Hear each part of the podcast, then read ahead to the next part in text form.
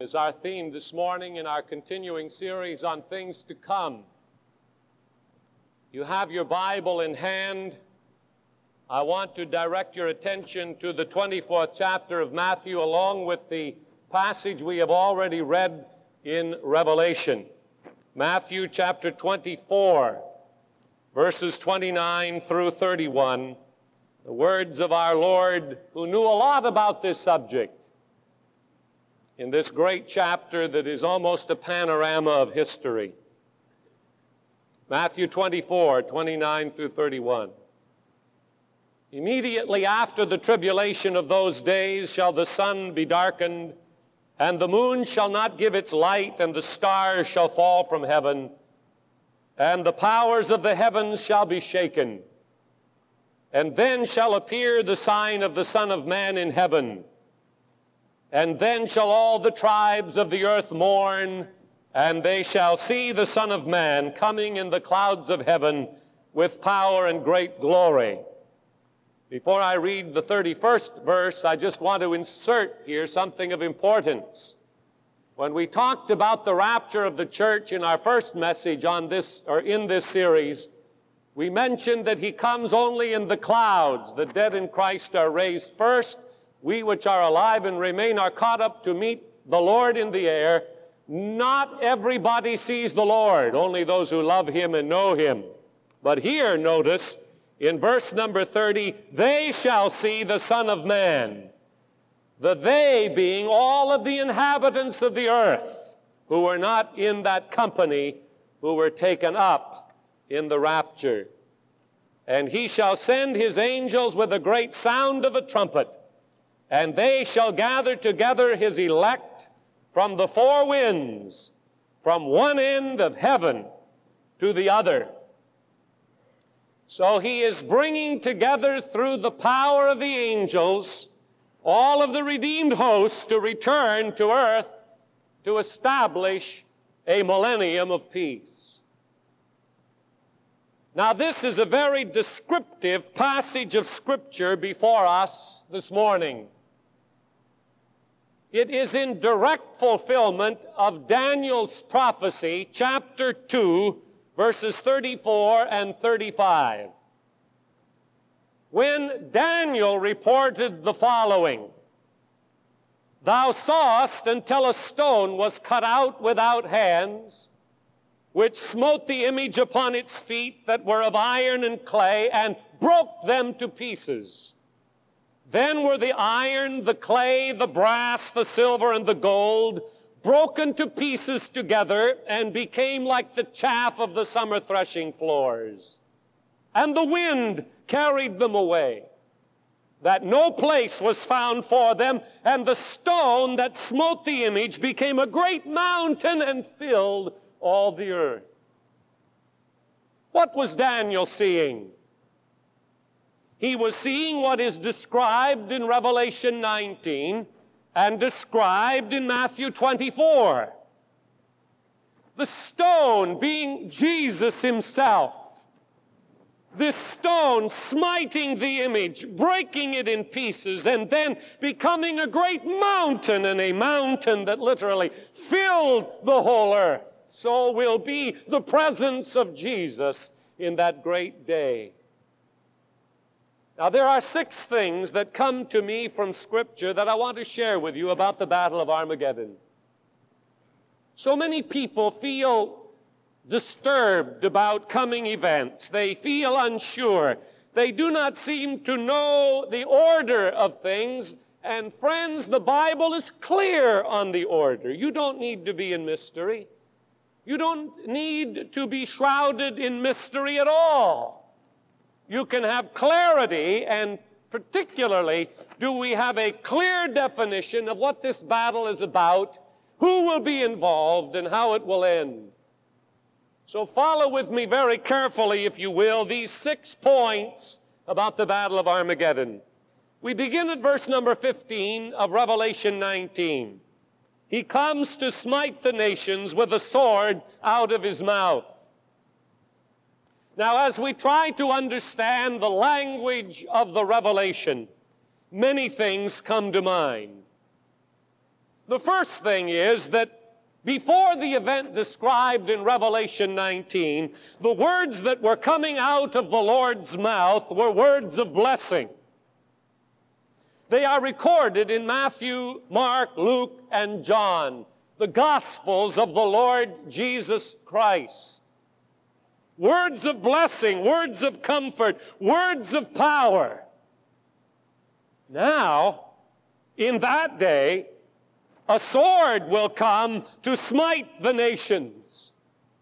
In his mouth is a sword, not words of blessing, not words of salvation and comfort, but words of judgment. He is coming to smite the nations. He has sent out the word to slay the sin in men. In that day, the word will go out to slay men in sin. And it's important that you see those two distinctions. Let me go by that one more time for you. Jesus was sent out to slay the sin in men. He was the Word of God incarnate in the flesh. In that day, however, the word Jesus will go out to slay men in sin. Now, I cannot stand here and say to you today that I get a great deal of joy in telling you that. I don't believe God has a great deal of joy in sharing that with us either. But as we have explained before, because He's a God of justice, He gives us ample warning of what it will be like. He does not just tell us that He's a God of love and a God of blessing and a God of comfort. He shows us what will happen to men in disobedience. So that in their disobedience, hopefully, the Word will slay the sin in them so that He does not have to slay them in sin. And that is why I have to take time in my preaching calendar to share this kind of message with you because it's a part of God's eternal truth. In the Old Testament, the prophet Isaiah said in chapter 11, verse 4, He shall smite the earth with the rod of his mouth, and with the breath of his lips shall he slay the wicked. Like it or not, it's there. It's in the canon of Scripture. It is there for our edification and our help that we might escape the wrath that will come. I was seeking for a, an illustration of what this could be like, and God showed me out of the very experience of Jesus what this could be like. The account in Scripture is in the 18th chapter of John, verses 4 through 6. Jesus was in the garden praying. Suddenly, a mob was seen at the entrance to the garden, and Jesus arose from the place of prayer and said to the crowd, Whom seek ye? They replied simply, Jesus of Nazareth. And then, very quietly, Jesus said, I am He. Now, what happens next in John 18, 4 through 6, is most intriguing to me. For the Bible says that when He said, I am He, they went backward and fell to the ground. As I saw that anew in Scripture, I thought if such power could come out of his mouth then, when he was man and God, then what will it be when he comes in judgment with a sword in his mouth? Who will be able to stand? Man says, I'll take my chances. Man often shakes his fist in the face of God and curses God. But he simply says, I am he, and they fall backward and fall to the ground. God is trying to alert us to the fact that no one will be able to stand in his presence that word will be such a powerful, devastating word that no one will be able to stand. Look at it again. He comes to smite the nations with a sword out of his mouth. Don't take your chances with him, friend. In the Garden of Gethsemane, he could have slain them all with a word if it had been God's will. But to show us his power, they fell down with but a word from his mouth. The second thing about this tremendous time in history is also in verse 15, where we read, He comes to rule the nations with a rod of iron. Now, that is so unlike our image of the Lord. He hung on a cross and said, Father, forgive them. They know not what they do. They literally crucified the Son of Glory, and He allowed them to do it. Today, He deals in grace. Today, He deals in mercy. He pleads with men through His servants and through His Word and by His Spirit to love Him and to obey Him. But when we come to Revelation 19 and Matthew chapter 24, the day of grace will be over and he will compel men to obey him. You see, their choice is taken out of the way then. The choice is over. The day of grace is past. Today, his insignia is the cross, a symbol of submission to death. In that day, his insignia will be a rod of iron the theme runs all through the word. Genesis 3:15 is where it begins, where the prophet of God, Moses says, he will crush the head of the serpent. When will it be fulfilled? Right here, when with a rod of iron he rules. No longer submissive to men's whims and will, no longer submissive to their desires against him, but he will come with a rod of iron. He will crush the head of the serpent, and he will bring evil men to naught. It's important that you see him in that light, because that's the way he will be demonstrated in that day. He will put his enemies under his feet. Thirdly, in verse 15, he comes to tread the winepress of the fierceness and wrath of Almighty God. Now, this is an interesting passage. All the nations of the earth evidently are gathered under the leadership of the Antichrist to fight against the Lord and his hosts. But go back to Revelation 14, verse 20, and take a look at this significant verse. Revelation 14:20 reads, "And the winepress was trodden without the city, and blood came out of the winepress, even under the horse bridles, by the space of a thousand and six hundred furlongs." The nations gathered together under Antichrist to fight against the Lord. We read about that in Revelation 19. Interesting reading.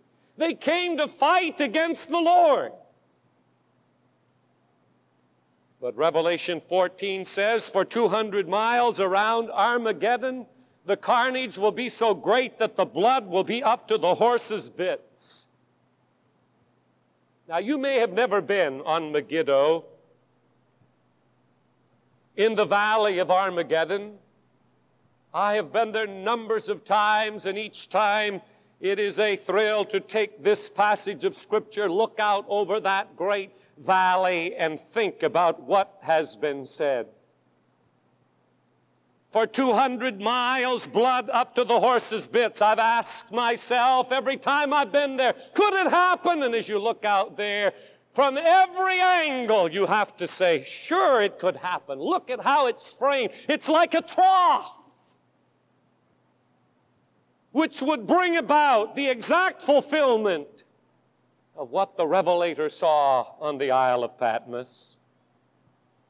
He has been rejected through the centuries, and God will have been openly blasphemed, and the divine executioner steps forth to do his work. And the only verbiage that John could come up with is this the winepress of the fierceness and wrath of Almighty God. I was in an antique shop once and I saw this little funny looking machine and I inquired as to what it was and I was told it was a little wine press. How does it work? Well, you simply put the grapes inside here and you work this handle and the grapes turn to juice. Out flows the pure juice of the grape. Hmm the winepress of the fierceness and wrath of Almighty God. Man is literally put into the winepress. All of his rebellion, all of his sin, all of his arrogance, and the handle is turned, and out flows blood that runs to the bridles or bits of the horses that have come into the valley of Armageddon incredible. But men are willing to let it happen. Men are willing to go that far, passing up God's day of visitation and God's day of grace. Number four, verses 17 through 19 the birds get ready to devour the flesh of the dead. In this passage, the word flesh is mentioned five times. On the earth, men have lived after the flesh and not after the spirit. And now, at this hour, their flesh is going to be literally devoured. No wonder Paul said, Live in the spirit and do not fulfill the lusts of the flesh. You see, it's interesting to trace God's hand through history. God never leaves a thing undone. He always follows through to the very nth degree. He warns us in Scripture not to live after the flesh, but if we disobey Him, then the birds are told to come and devour our flesh. The very thing that ruined us will be devoured by the birds of the air. He tells us to live in righteousness, but if we choose unrighteousness, then it is the very unrighteous Antichrist, the very one unlike Jesus Christ that comes to destroy us and control us. He never leaves a thing undone, he follows from beginning to end. An angel stands in the sun, everyone can see him. He cries with a loud voice. Everyone can hear him. He speaks to all the birds of the air, telling them to get ready for the great supper. Nothing ever like it in history. Revelation 16 16 gives us the name of the place for this battle. It's the only place it's identified in all the Bible. The word is Armageddon, the mountains of Megiddo often referred to in Old Testament scripture as a military stronghold, such as Joshua chapter 12, verse 21, chapter 17, verse 11, 2 Kings chapter 9, verse 27, 2 Kings 23, verse 27 or 29. Megiddo is one of the most ancient cities in the world. It was first settled some 6,000 years ago. It commands the strategic highway from Egypt to the north. A natural scene of numerous battles throughout history, from its conquest in 1479 BC to its capture by Israeli forces in 1946, battle after battle, conquest after conquest, 20 strata of settlement at Megiddo, 20 levels of history. It has become the most fertile valley in all of Israel.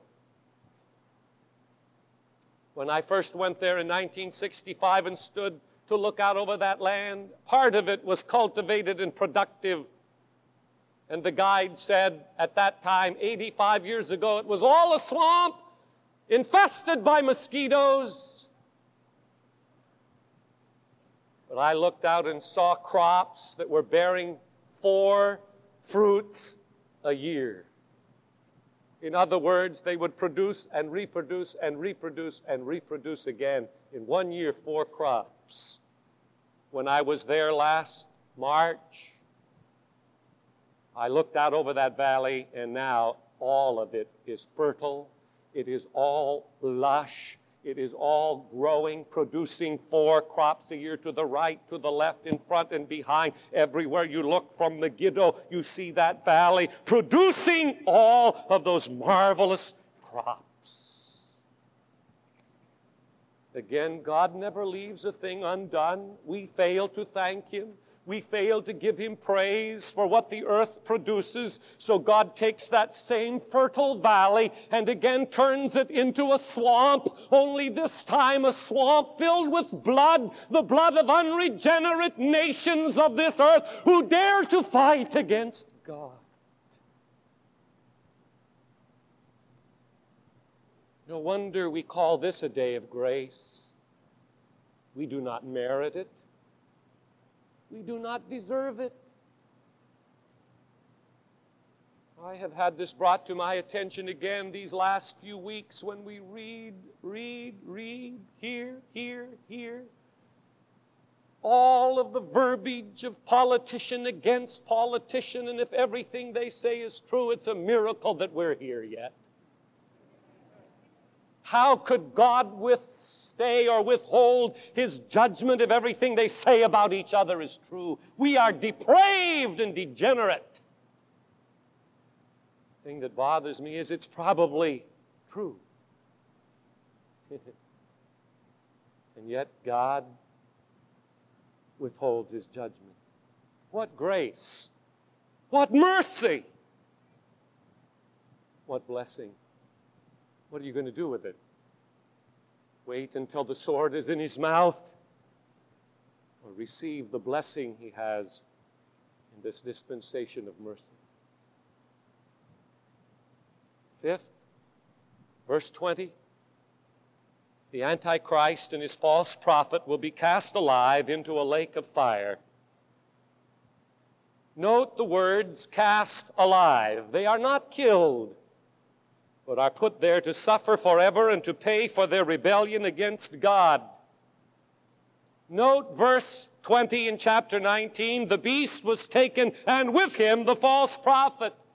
The Antichrist doesn't even have a chance to lead his army against the Lord. The very thing he's wanted to do for all of this, this time, he doesn't even get a chance to do. He defies God. He was going to throw God from his throne. Isn't that humorous? The great Christ merely moved his hand, and all of the Antichrist's vaunted power was gone, and he found himself in a lake of fire with a hood on it that he could never get out of. Marvelous. Hmm. All Jesus had to do was move his hand and it was over. Mighty Antichrist, done for in hell forever. Men say, I'm the master of my fate. I am the captain of my soul. But as God took the Antichrist and the false prophet and brought them down, someday with the greatest of ease, He will bring rebellious sinners down from their high places, all the humanists. All the atheists and the agnostics, they will be brought down. I do not say that with joy. My heart bleeds for them. But it will happen if they continue to reject the love and mercy of God deny his existence. Antichrist is going to fight against him, pull him down. he's done for that quick, that easy. If you've ever thought you'd like to be the Antichrist, you better rethink that. Your power is no more than what he allows, and when he says it's enough, brother, it's it. That's all there is about it. The remnant were slain with the sword that proceeds from the mouth of him on the white horse. Verse 21. The remnant. No wonder there is blood for 200 miles around. The remnant, hundreds, thousands, millions perhaps. in that valley, slain with the sword that proceeds from the mouth of him on the white horse. Ezekiel 39 17 pictures this scene. Ezekiel saw it years before Christ came in flesh. And thou, Son of Man, thus saith the Lord God, speak unto every feathered fowl and to every beast of the field, assemble yourselves and come, gather yourselves on every side to my sacrifice, that I do sacrifice for you, even a great sacrifice upon the mountains of Israel, that ye may eat flesh and drink blood. The experience I have had of riding down the highway, and there you see an animal on the side of the road, dead for one reason or another. Often a vulture is there pulling at the decaying flesh, kind of nauseating to watch. And sometimes the stench that filters through the air is unpleasant. How much more awful after the Battle of Armageddon? Picture it a line of dead bodies 200 miles with the scavengers of the air greedily devouring their flesh. 200 miles long. From here past Fresno, California body after body being pulled apart by the birds of the air. This is a picture of what sin brings. If you've ever wondered about sin, could I endeavor to paint that picture again? This is what sin brings. This is the result of sin. You cannot defy God and reject His Son and get away with it. It is the outcome of sin decaying bodies, birds of the air, ripping the flesh and drinking the blood. It is the result of S I N. That's all you can say about it. That's why Jesus came and died for sin and for sinners. That we might escape through the blood of the everlasting covenant. Hallelujah. Receive Him today. Finally,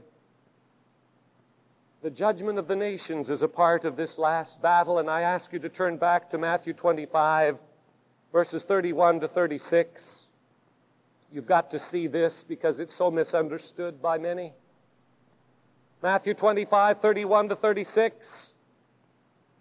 When the Son of Man shall come in his glory, and all the holy angels with him. Then shall he sit upon the throne of his glory. What throne is that? It's the millennial throne. It's not the heavenly throne. It's the millennial throne. Some people have read after the 31st verse and said, well, how can he gather the nations and separate them from right to left? How does that fit into heaven? It isn't heaven, it's earth.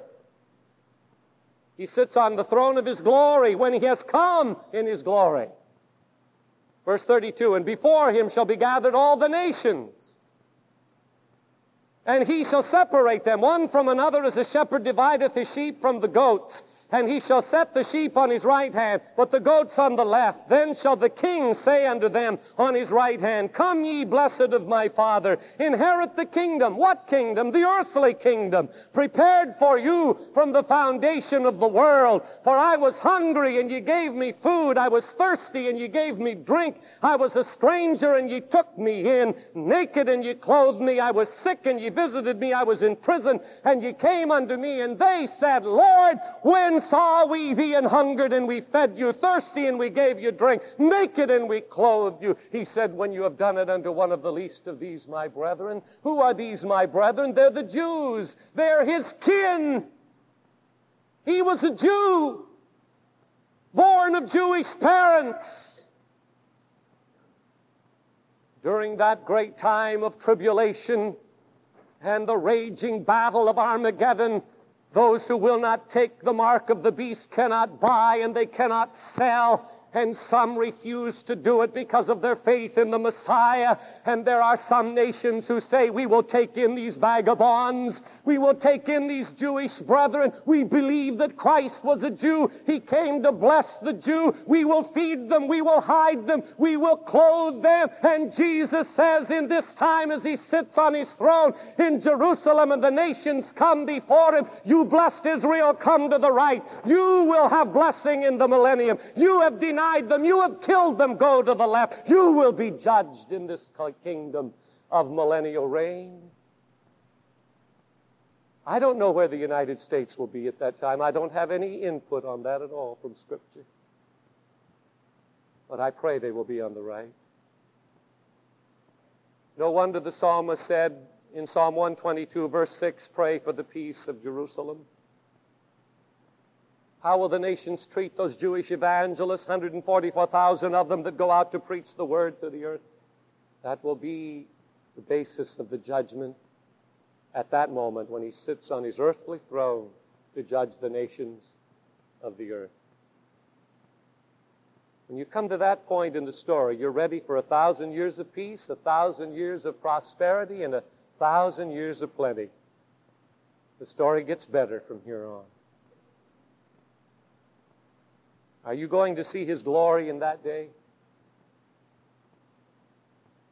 Did you notice how the scripture said that there will be a host coming back with him?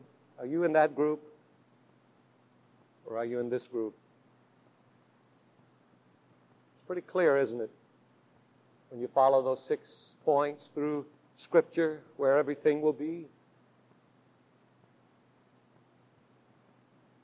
A group of callers in our church was visiting in a home, and the man was very defiant. He said, I'm an agnostic. He said, I don't believe in God and I don't believe in the Bible. But during the conversation, he turned to speak to his son, and he called his son Adam. Adam. I don't believe in God, and I don't have time for this word, the Bible. Do you know what Adam means? Created in the image of God. You see how confused men get? They name their children Adam, created in the image of God. But they defiantly say, I don't believe in him. I don't believe in this book. You can say what you like. He is still God and he will have the final word. And we need to get our thinking straightened out. Prepare to meet thy God. Somebody told me this story. It might have been Rich Wilkerson. He's told me a lot of stories. And I thought, when in the world could I use that in a sermon? Never thought I could, but I can today. It was a story of three burly fellows on huge motorcycles. You know, their handlebars are way up here and they sit way back there and they got leather on and they're top. They got beards and daggers in their belts and they're running around the world on these bikes. So they roar into a cafe park those bikes and bang through the door, and they're sitting at a counter is a truck driver, not a very big guy, but he drove one of these big rigs. And they thought they'd have a little fun with him, so they go over and grab his food out from in front of him and laugh in his face. See what he'll do. He didn't say anything. He just got up from his seat, paid for his food at the cash register, and walked out. One of the three cyclists, unhappy that they hadn't succeeded in provoking this little man, commented to the waitress, Boy, he sure wasn't much of a man, was he? Ah, she said, I guess not. Then, looking out the window, she said to those three fellas, I guess he's not much of a truck driver either. He just ran over three huge motorcycles in the parking lot.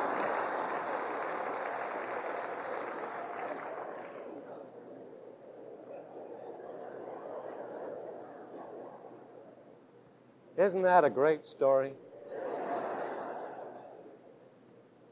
What is the application? It is so simple. God will have the last word. He may not say anything for a while. He may let man go in his rebellion and his humanistic ways. But just wait till the truck gets moving, folks. Just wait till that clock hits midnight. And everything starts falling into place. And men's hearts begin to fail them for fear. And they cry for the rocks and the mountains to fall upon them because of the wrath of him who sits on the throne. He may let you go now, but he will have the last word. Mark it down. Where will you be in that day? The burning of my heart is that not a one of you be lost. Not a one of you who watches me by television will be absent in the rapture of the church, to be left behind for the judgment of God. It's my heart's cry that not a one who listens by radio or by tape anywhere in this world will be lost. For he is sending out his messengers of grace and his messengers of mercy, saying, Repent, believe the gospel, and come into the place prepared for the angels. Will you be in that crowd? I pray so. Don't push your luck. Don't wait too long. Don't pull the food out from in front of him yet. Because he will have the last word in this whole story. History is his story. He will write the last chapter. Come to Him today. Give your life to Him today. He stands waiting with open arms. Bow your heads, please, with me in prayer all over the building.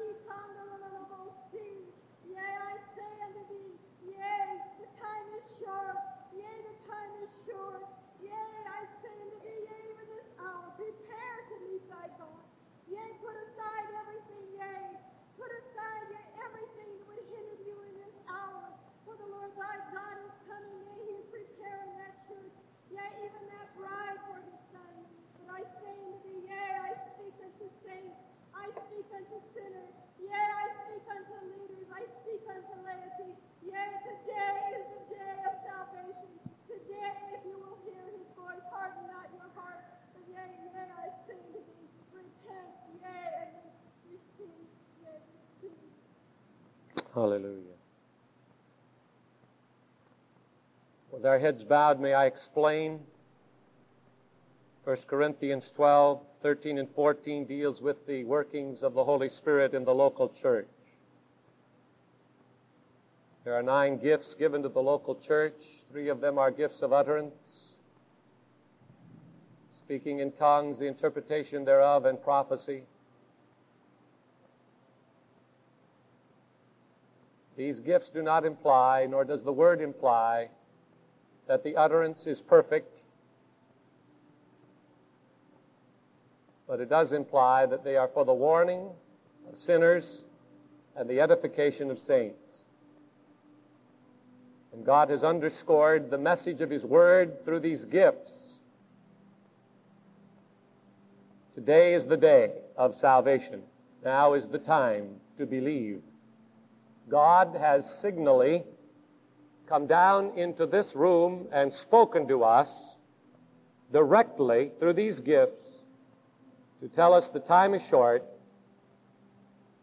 and we should repent.